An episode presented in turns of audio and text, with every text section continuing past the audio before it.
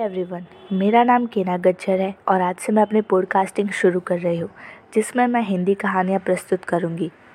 तो शुरू करते हैं। तो आज की पहली कहानी है जग जीतने का मतलब।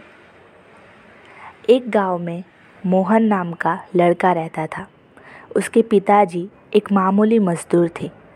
एक दिन मोहन के पिताजी उसको अपने साथ शहर ले गए। उनको एक मैदान साफ़ करने का काम मिला था जिसमें एक दौड़ प्रतियोगिता का आयोजन होना था। मोहन मैदान देखकर बहुत खुश हुआ। उस दिन उसे भी दौड़ने का शौक़ चढ़ गया था।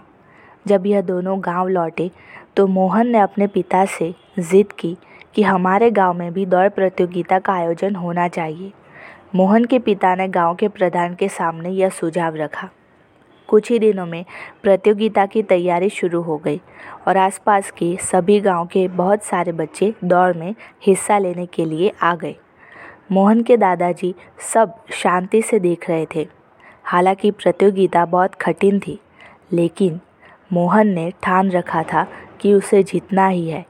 सीटी बजते ही सारे प्रतिभागी रेस लाइन की तरफ दौड़ने लगी। कड़क धूप और पथरीले रास्ते को पार करते हुए मोहन ने रेस जीत ली।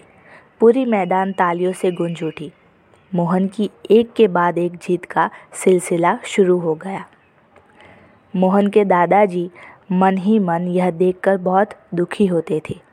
एक दिन दादाजी ने मोहन के लिए एक खास दौड़ का आयोजन किया। दौड़ के नाम पर मोहन खुशी खुशी मैदान में आया। दादाजी ने उसे कहा, बेटा, हर रेस में जीतने के अलग अलग तरीके होते हैं, सोच समझ कर दौड़ना।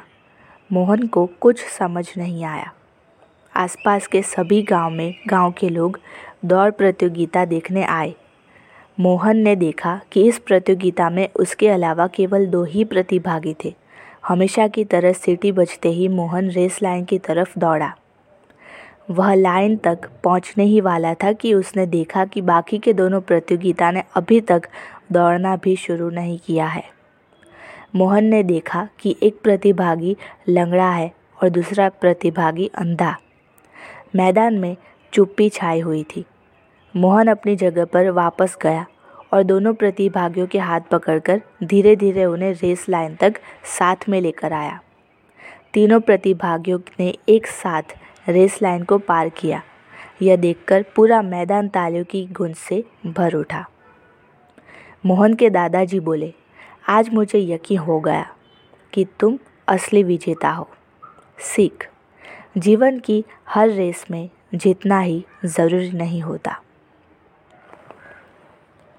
Thank you.